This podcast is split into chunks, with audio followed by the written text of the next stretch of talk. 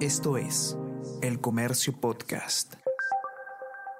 Hola a todos, ¿qué tal? ¿Cómo están? Espero que estén comenzando su día de manera excelente. Yo soy Ariana Lira y hoy tenemos que hablar sobre SUNEDU, Congreso y Educación Superior, porque lamentablemente no tenemos una buena noticia. La SUNEDU ya no va a poder licenciar facultades luego de una votación por parte del Congreso de la República que lo que hace, en pocas palabras, es eh, quitarle competencias a este ente rector de la educación superior, además de que hace que sean juez y parte los eh, miembros del directorio de esta entidad que van a ser eh, algunos de los representantes de las mismas universidades que se busca fiscalizar. Vamos a conversar sobre todo esto y más a continuación.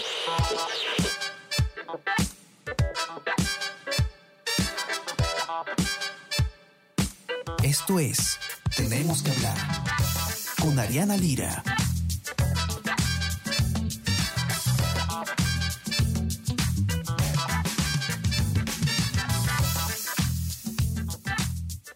El día miércoles el Pleno del Congreso ha tomado una decisión que ha generado muchísima polémica, como no podía ser de otra forma. ¿Qué es lo que hace eh, el Parlamento con esta decisión, que además ha sido eh, generada con una votación mayoritaria de 72 votos a favor. Básicamente lo que, se, lo que se hizo fue aprobar por insistencia una ley que recompone el Consejo Directivo de la SUNEDU para incluir a miembros de las universidades dentro de este, ¿no? Y además se quita algunas facultades que tiene la SUNEDU para licenciar eh, algunas carreras, pero vamos a hablar sobre todo esto a detalle con Gladys Pereira, ustedes ya lo conocen bien, porque ella ha hecho el informe al respecto eh, que además nos, deja con bastante preocupación, lo leído. ¿Qué tal Gladys? ¿Cómo estás? Bienvenida. Hola Ariana, hola a todos eh, del podcast. Sí, efectivamente, el día miércoles ha sido la estocada final a la SUNEDU. ¿Y esto por qué? Porque el debate sobre la recomposición de la SUNEDU y de hecho sobre cambiar el sentido de la SUNEDU no es nuevo.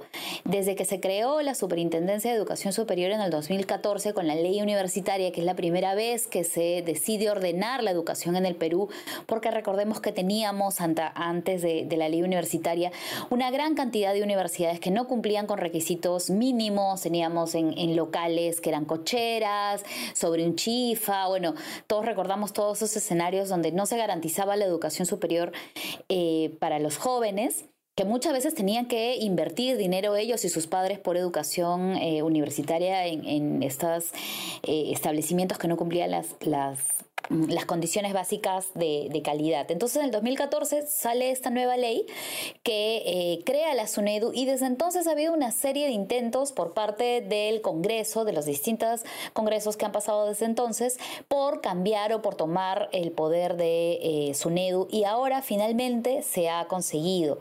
Y esto es a través de eh, un proyecto de ley, de hecho son tres proyectos de ley que se juntaron a partir de una iniciativa del congresista Esdras Medina para cambiar el consejo directivo de SUNEDU, que hasta ahora se trata de miembros que son elegidos por concurso público, un concurso público en el cual todos pueden saber cuáles son las bases, los requisitos, quiénes se presentan, cuáles son los puntajes y hacer un seguimiento mucho más transparente de esto.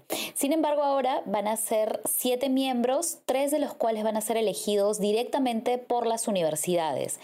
Y no hay, digamos, requisitos establecidos de quiénes pueden asumir la representación de universidades. Pueden ser los mismos rectores, pueden ser los dueños de estas universidades o cualquiera que tenga, eh, que tenga los mismos intereses de estas casas de estudio.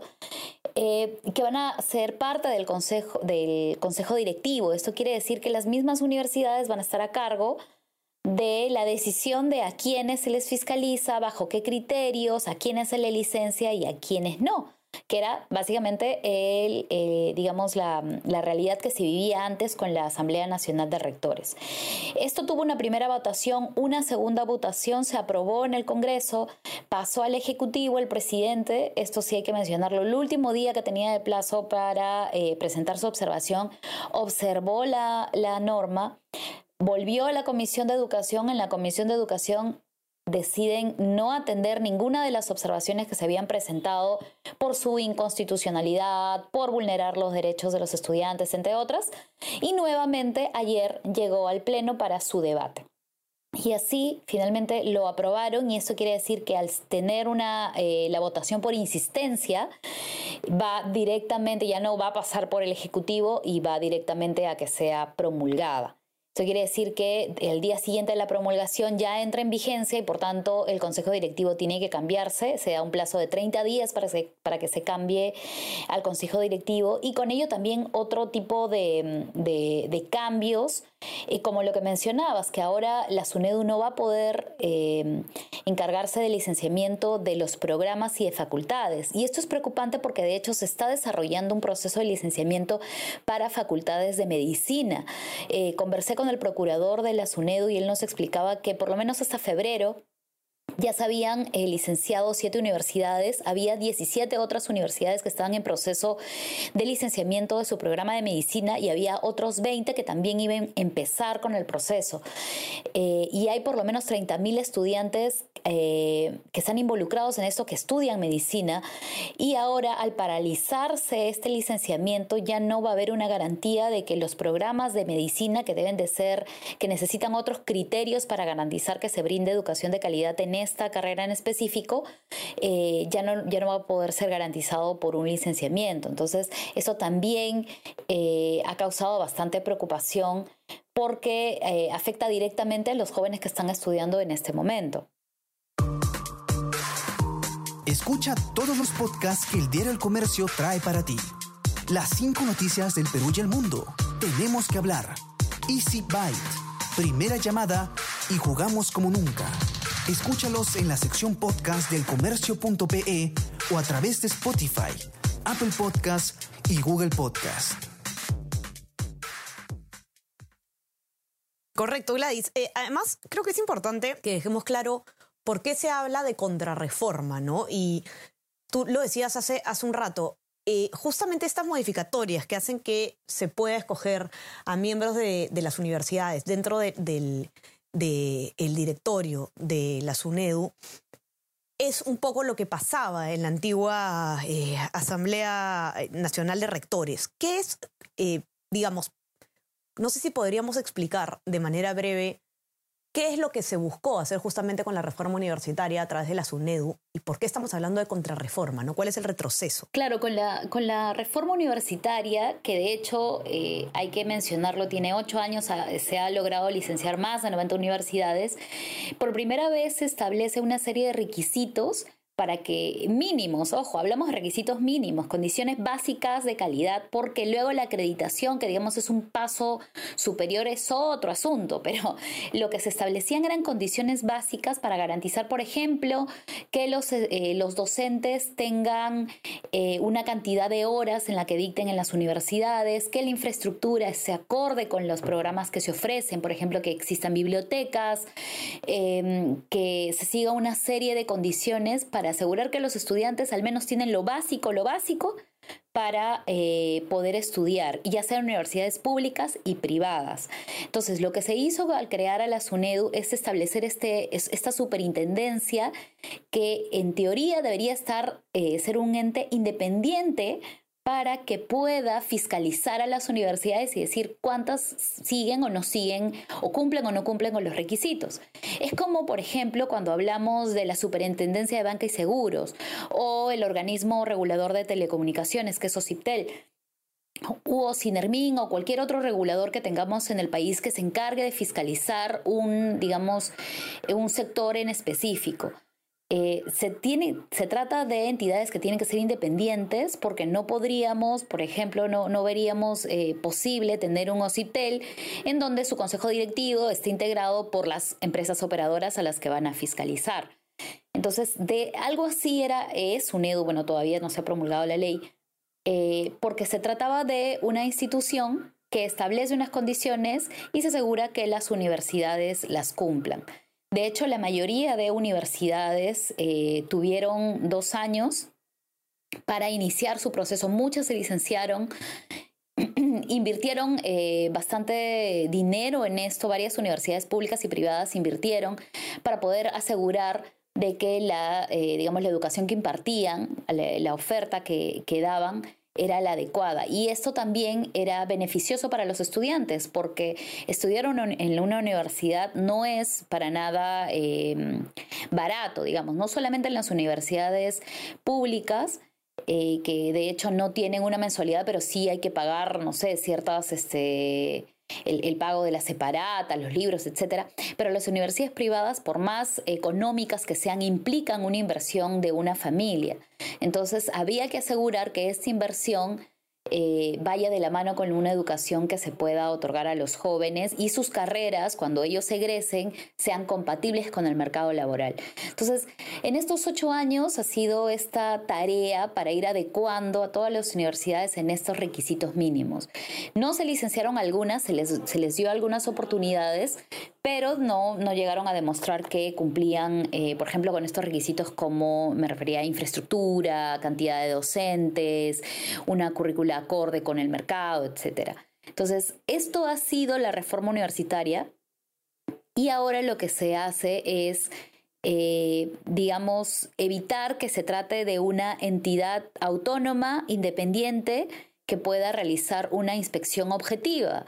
Porque si bien eh, la, SUNEDU en, en el papel va a seguir siendo la Superintendencia Nacional de Educación Superior Universitaria, en su consejo directivo van a estar las mismas universidades que eh, se aseguran el licenciamiento, a quienes se le permite funcionar y a quienes no. Entonces, es una contradicción que muchos especialistas han calificado como contrarreforma por tener conflicto de intereses dentro de la misma institución. Así es, Gladys. Ahora, eh, hablamos también, hay un tema en tu informe muy importante que es el, tema del, recurso de amparo que está en curso, ¿no? Existe un recurso de amparo, una demanda de amparo justamente contra la, la autógrafa, la primera autógrafa, y ¿cuál sería ahora, digamos, el camino judicial eh, si es que se quiere esperar este resultado, qué es lo que podría pasar eventualmente con esta ley. Claro, eh, hace unos meses eh, la superintendencia a través de su procurador interpuso una demanda de amparo para suspender toda la votación que se estaba realizando de, de, estos proyectos de ley que bueno ya fueron aprobados en segunda instancia porque se señalaba que se vulneraban derechos fundamentales y esos derechos fundamentales están relacionados con, por ejemplo, eh, lo que, eh, el derecho denomina como la cosa juzgada eh, constitucional, porque ya había pronunciamientos del Tribunal Constitucional en el 2008,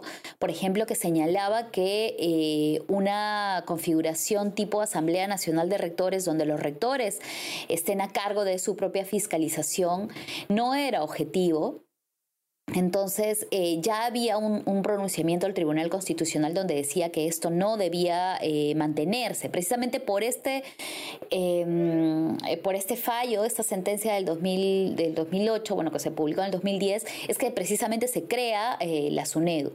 Entonces, lo que ha hecho la Procuraduría de SUNEDU es presentar esta demanda de amparo, también señalando que se afecta la autonomía de la SUNEDU y se vulnera el derecho a una educación de calidad. Esto tuvo su audiencia virtual donde se presentó, eh, SUNEDU presentó sus alegatos y también el Congreso de la República el último martes, un día antes de la votación en el Congreso. Pero ese día se estableció eh, que eh, la jueza tenía que dar su fallo. El fallo tiene un plazo máximo de 10 días que vence el próximo, el próximo viernes, pero según me explicó el procurador, puede fallar, podía haber fallado ayer, pasado, ¿no? Tiene hasta el viernes para hacerlo.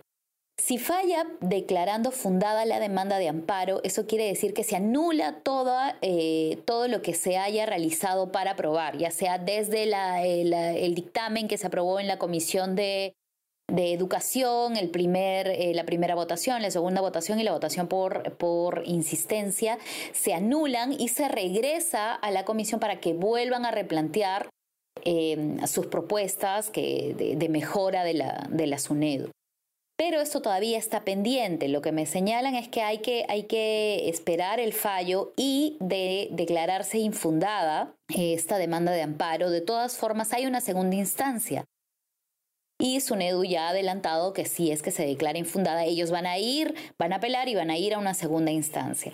SUNEDU eh, no tiene la potestad para presentar una demanda de inconstitucionalidad a esta norma, pero sí lo tiene, por ejemplo, el presidente de la República, que no lo ha hecho todavía, pero ya eh, hay una bancada que ha adelantado, la bancada eh, del bloque parlamentario pro reforma universitaria, así se llama, ellos van a presentar en los próximos días una demanda de inconstitucionalidad para que eh, esto vaya hasta el Tribunal Constitucional y según falle pueda eh, anularse la norma. Pero digamos, estos son los dos caminos por el Poder Judicial que tiene hasta el viernes para fallar o si no, si se presenta una demanda de inconstitucionalidad, eh, esperar un fallo del, del tribunal, pero esto, bueno, tiene un proceso que puede tardar algunos meses. Vamos a ver entonces, seguir de cerca qué es lo que ocurre con la reforma universitaria. Congreso sin duda dando pasos en contra de las grandes reformas. Lo mismo que pasa, por ejemplo, en el caso del transporte, que ya lo hemos hablado tanto tiempo tantas veces en este espacio. Además, los invito por favor a leer la nota de Gladys, que está bastante completa, para que puedan ver con detalle qué es lo que ocurrió. La pueden encontrar, ya saben, en nuestra web elcomercio.pe o en nuestra versión impresa. No se olviden también de suscribirse a nuestras plataformas. Estamos en Spotify y en Apple Podcast para que puedan escuchar todos los podcasts del comercio. Y también suscríbanse a nuestro WhatsApp, El Comercio te informa, para recibir lo mejor de nuestro contenido a lo largo del día. Gladys, te mando un abrazo. Gracias por estar aquí. Gracias a ti. Ya estamos conversando nuevamente entonces el día lunes. Que tengan un excelente fin de semana. Chao, chao. Tenemos que hablar con Ariana Lira.